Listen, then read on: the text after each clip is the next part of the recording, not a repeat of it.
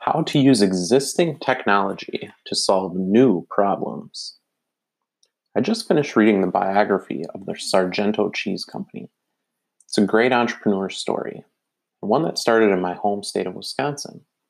We do love our cheese. Anyway, there was one thing that really stood out about the founder and his problem-solving ability. Actually, there was a lot that stood out, lots of lessons to learn. But for this post, I want to focus on just one lesson. One that could help you solve a problem you're stuck on right now.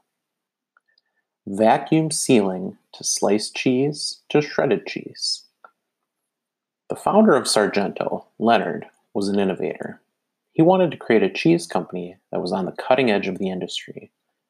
His first spark of an idea was that business owners he knew couldn't find proper gifts to give their employees and clients and colleagues. That's when Leonard started putting together trays of cheeses that the execs could send as gifts. But then Leonard started seeing more opportunity. One was the ability for cheese to last longer, so that it could be shipped further, and so that people could keep it in their homes longer. And at the time, there wasn't a plastic that could hold a vacuum seal. But Leonard kept working and used existing technology to figure it out. And then he saw a need for packaged, sliced cheese. See, up to that point, consumers would go to the grocery store, and the person behind the deli counter would take a big block of cheddar and slice it up on demand. Leonard wanted to automate that at his factory, so he worked with an existing meat slicer, and along with his team, eventually figured it out. The next innovation was even more impressive. He wanted to sell packaged, shredded cheese. He eventually figured out that he could use a pasta maker to shred the cheese into perfect one-inch pieces. Repurposing existing technology. The takeaway here is that when you're presented with a problem, that you may not need to invent something from scratch. When presented with an opportunity, Leonard usually looked for existing technology that he could repurpose.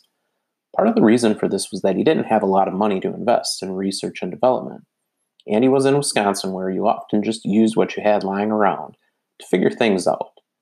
And he had a great tinkerer in his small hometown that was willing to help him figure those things out.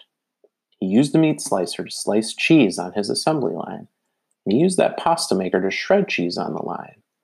Obviously, they made slight modifications, but the technology had already existed. Yes, eventually they would create machines from scratch, specifically for their own processes. They wanted to get as efficient as possible, but the original technology came from what already existed. Final thoughts. If you're looking to solve a problem, or if you're looking to create something new, you don't have to create it from scratch. Look first at what already exists. See if you can repurpose it. That is often where the best innovation begins. Using something for a use other than what it was intended for. Some of the best entrepreneurs simply looked at the world around them and saw different ways to use things that others had missed.